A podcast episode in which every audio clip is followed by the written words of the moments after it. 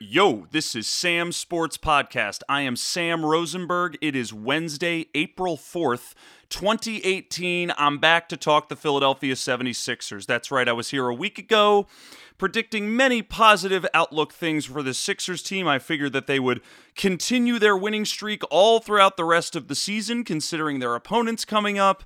And I pretty much was just high on the fact that Markelle Fultz had made an appearance. It was like, holy shit, I can't believe this is happening. And then, probably 30 minutes after I recorded the podcast, Joel Embiid breaks his face. So let's talk about the Embiid injury. It was Wednesday night. They were at home playing the Knicks. Um, Embiid gets hurt at the very beginning of the second quarter off of, of all people, Markelle Fultz. Uh, they were both running after a loose ball, and it was essentially a freak situation where Embiid leaned down, Fultz reached for the ball, and essentially Fultz's shoulder slammed into Embiid's face. He goes down on the court. He leaves the game, does not return, and then everyone essentially goes into a complete emotional tailspin because now it's like, holy shit Everything about this team rises and falls with Joel Embiid, as I've been saying all season. And now, when the Sixers are getting so excited about this playoff run, everything's clicking. Of all people, Joel Embiid gets hurt again, and it's not his knee, it's not his ankle, it's not his fucking foot, it's not his back.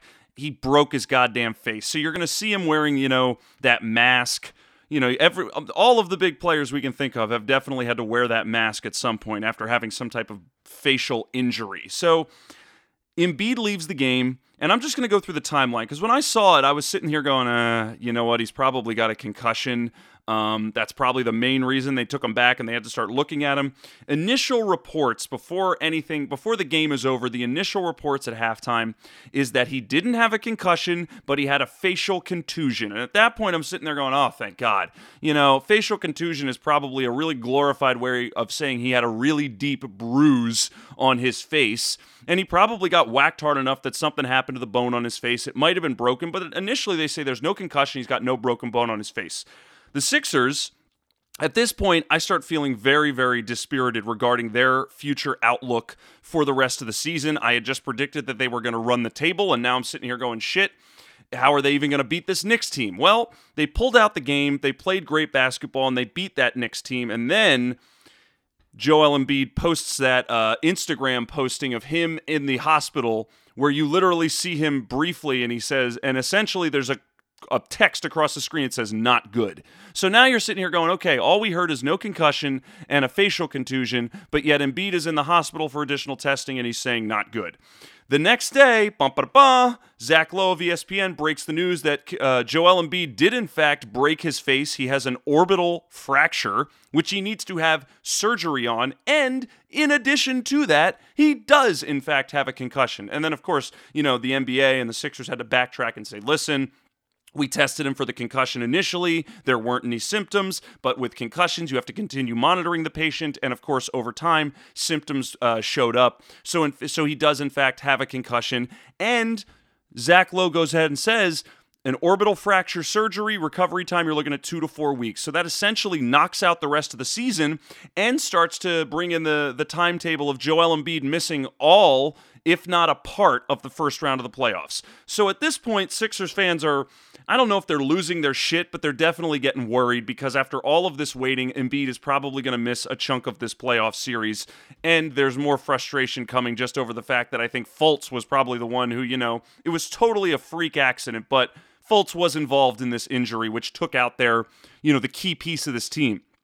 On a positive note, the one thing that did come out was maybe a day or two later, uh, reports came out that um, there was a good chance that the surgery recovery time, you know, could be a little quicker than we think. They're looking at now it might just be a two week situation. He recovers from the concussion, at least to some extent, wears a mask, and is probably now they're saying, you know, he might miss maybe one playoff game, two playoff games, especially since at that point when he got the injury, they were I mean, what would you say? Uh, two and a half weeks away from the beginning of the playoffs. So, um, listen, I think there's a, some positive outlook here, and there's some there's something to feel good about considering the fact that it is an injury. I think you'd want to go ahead with no injury, but considering the situation, it, it, could be a lot worse.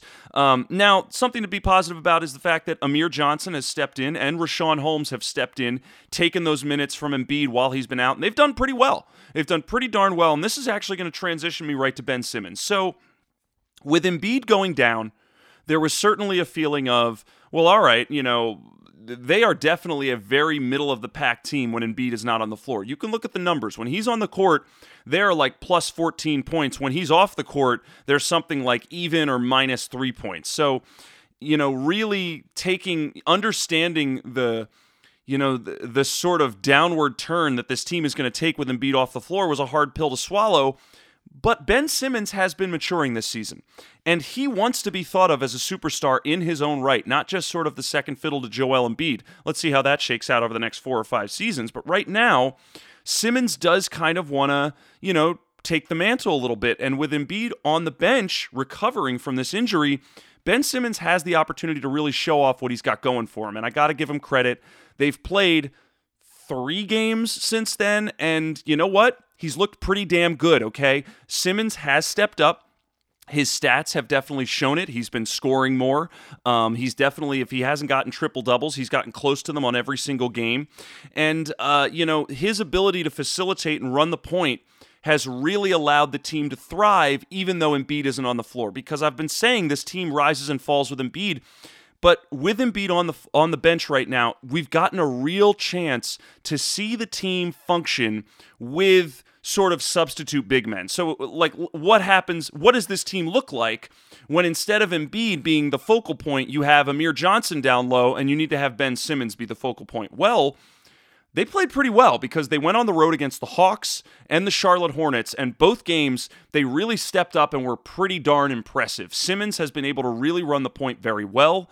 Um, and the three point shooters, that's really something you've got you have got to really give some uh, some credit to the um, Marco Belinelli, JJ Redick, uh, Robert Covington, and Ilyasova. These guys have played serious minutes with Embiid off of the floor, and they've really made a difference because they are playing the role that they need to play for this playoff team to have their playoff push. And it has really shined now with Embiid off the floor because – they are actual veterans who are stepping up and understanding we need to score more now. There's essentially 15 to 20 points that's not getting scored with Embiid not on the floor. We need to make up for those additional points. And Ilyasova, Belinelli, and Redick have been doing it, and they've been doing it great. And Simmons, I mean, he's really been making the Kool Aid stir, baby. He comes out there.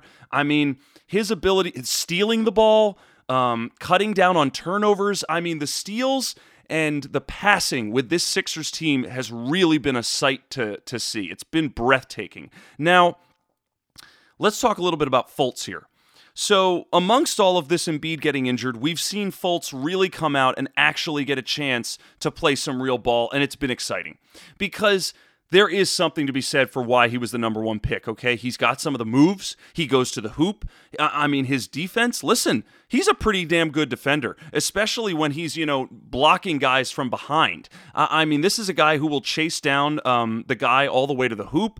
Uh, I mean, Fultz is really now. Now, uh, uh, his free throw still looks like dog shit, but his jump shot doesn't look bad. Okay, he's had a couple of jump shots which are just nothing but net look beautiful. So it's there. He still definitely has it. Um, but of course, he's still got an issue with the free throw. The talent is there, and he's taking minutes away from TJ McConnell. But right now, I think it's good. I don't think he's hurting this team. I think he's definitely getting a chance to see how he can fit in with this team. And I think Brett Brown is understanding that he can get a little bit more out of Markelle Fultz uh, playing backup point guard to Ben Simmons than TJ McConnell. And I don't think anyone's going to, you know, turn their nose up at that. And listen, I think McConnell is the ultimate team player. He still gets minutes. There's still times when McConnell needs to be on the floor with Simmons and when he's on the floor with Fultz. Uh, but Fultz is overall taking minutes from McConnell. Doesn't matter. He's a team player. He's making it work, and it's still making this team go. Now, Little note about uh, Fultz and Simmons, they're never on the court together because clearly neither of them has a very good jump shot. They're both shooting um, hazards. Uh, so it's you know Brown Brett Brown has never had them be out there together because you know essentially Simmons is your starter, Fultz is your backup. Why have two bad shooters on the court at the same time? Except I must say, last night they were playing the Brooklyn Nets in Philadelphia, And for the first time, I saw Simmons and Fultz on the court together. It was pretty impressive. Um, I, I, I, will admit, I think Brett Brown put him out there because they were up by 20 at that point, and I think he had a little bit of a flexibility to put him out there and to see what it looked like. The interesting thing was Fultz played the point, and Ben Simmons would play center. On the defensive end of the court, Ben Simmons was the one down low. You essentially had Ben Simmons and Richaun Holmes were your biggest defenders. And and Simmons was protecting the rim. Simmons was blocking shots. I mean, he was guarding guys like DeMarre Carroll. Like it was really impressive. And then to see Fultz, you know, be the perimeter defender and then it didn't matter. I, I, think Simmons was typically the one who brought the ball up the court, and Fultz played off the ball with him. They did fine together. There was it was rather interesting to see how they played together. There wasn't a lot of minutes where they were on the court together, but it was very fascinating to see Fultz kind of be comfortable being the off guard. And he didn't take a lot of jumpers, but he at least got the space he needed to drive to the hoop because he has a good drive. He does have a beautiful layup. Um, he's got the athleticism to attack defenses in that capacity. And listen, I mean, if Simmons is bringing the ball up and Fultz is able to get some room and he's able to develop that jumper just a little bit more, I mean, this is a dangerous one two man game to have, especially when you're out a Joel Embiid. Um, now, I want to dovetail right now to Dario Saric. I love Saric. I think it's I've made this very apparent on the podcast. I love Saric so much. I think he's very underrated. I think uh, you know he doesn't get as much credit as he should, um, and I think he's a very important part to this team. Now that being said, so Dario Saric got hurt in the uh, game against the Atlanta Hawks. He um, he scraped his elbow, and I saw that they were taping up his elbow.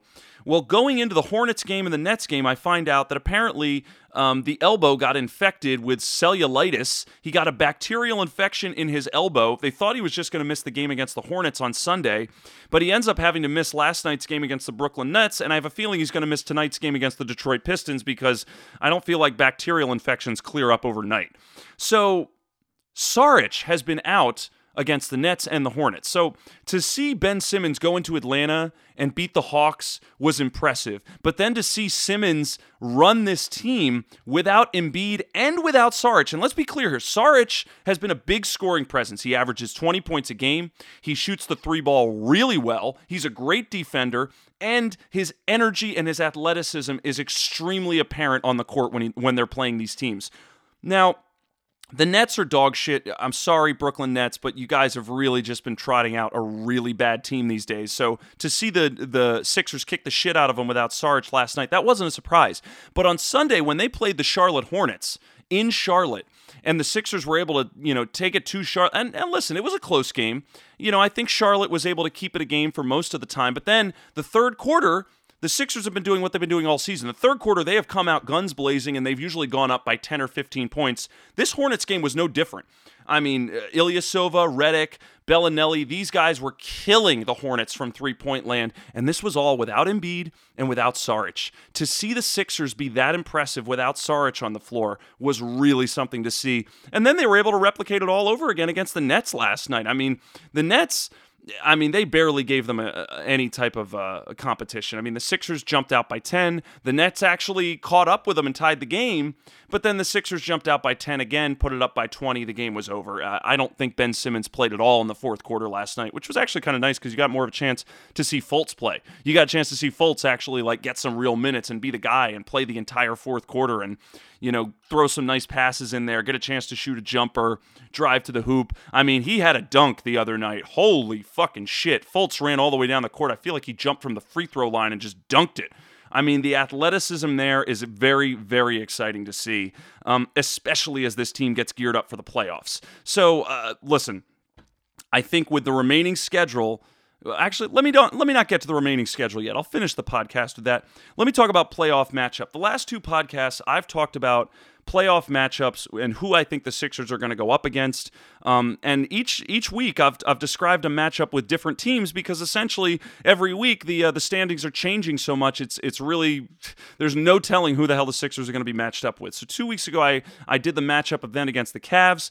Uh, last week I get, I went against the Wizards. This week I'm going to talk about the Pacers because right now the Sixers are in the four spot there's a very real chance they might actually catch the Cavs and take the three spot. But right now they're in the four spot and the Pacers are in the five spot. So if the playoffs started today, you'd see the Sixers playing the Pacers. Let's talk about this matchup.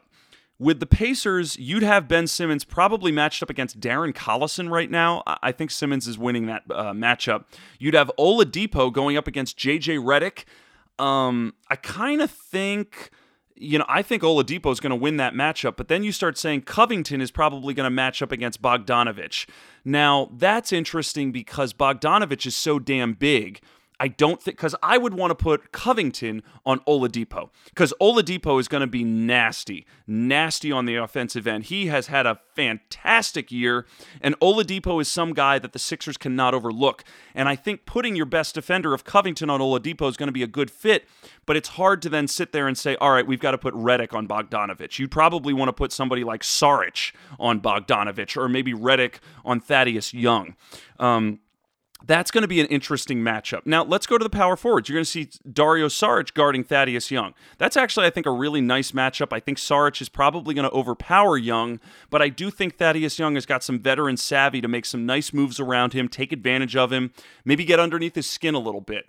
Uh, and then, of course, you're going to have Joel Embiid facing up against Miles Turner. That'll be an interesting uh, collision of games, and and especially uh, depending on how many games Embiid misses, because – if this team goes up against the Pacers without Embiid, um, listen, with all the excitement that we've seen to finish this season with Ben Simmons, they're still playing dog shit teams. They're still playing teams like the Hawks and and the Nets and the Knicks. These are not good basketball teams. The Pacers are going to give them a run for their money because even though the Sixers are on an 11 game winning streak right now, I'm going to be real with you. The last game they lost was a two point home loss to the Indiana Pacers. And it was a close game where they were able to shut down uh, Miles Turner and Victor Oladipo, but Thaddeus Young had a revenge fuck you game against the Sixers and he ended up pulling out the win. So, coming back to these matchups, I think you're going to see a situation where Simmons might be able to get his, but I mean, I don't think Nate McMillan's a bad coach. And in the playoffs, these guys are really going to play, they're going to coach against the fact that Simmons can't shoot the ball. They're going to leave him open on the perimeter, which of course gives Simmons, and Kevin Durant was mentioning this today. One of the reasons that Simmons is able to facilitate and have great passing is because they give him so much room on the perimeter because they know he's not going to shoot. Well, because he's got room on the perimeter because he's not going to shoot, it just means he the passing lanes open up and he has better vision on how to pass the ball. And the thing I got to tell you about Simmons and Fultz is these guys are both amazing passers and they really make the rest of the offense go because he'll go to the hoop, draw the defense, and then just toss the ball out to JJ Redick for a three. And you know, Fultz is doing a bit of the same thing. So you can't overlook the fact that even though they're gonna you know the the defenders are gonna sag on these guys that they'll still be able to you know make a play. These guys are amazing playmakers. Um, so the thing that scares me a little bit is exactly you know what what these you know is Bell are Belinelli and Ilyasova going to be able to slow down guys like Bogdanovic? You know, how much are we going to see Al Jefferson in the playoff series? Like, are they going to throw Al Jefferson up against Joel Embiid? Um, are they going? Are you going to see Covington guarding Oladipo. This I actually I think there's a lot of people out there that are kind of feeling like this is a better matchup for the Sixers and you know they'll have an easier time going up against the Pacers than they would against the Wizards or the Cavaliers, but I don't necessarily think so. I think the Caval- I think the Pacers can be a pretty tenacious matchup and I think they can probably get underneath the skin of the Sixers. And if Embiid is not on the court, I mean, this could go any way. It could go any way possible and uh, the the upswing of Fultz and the improvement of Simmons, I think, is going to be a major factor in whether this Sixers team can hang 10 until at least Joel comes back. Because once Embiid comes back, I really think the scales tip in the favor of the Sixers, and I think they're going to win the series. Um, with or without Embiid, I think the Sixers are losing this series. With Embiid, I think they're winning in seven games. That's how that's how I'm calling it. I think the Sixers are going to take the Pacers in seven games.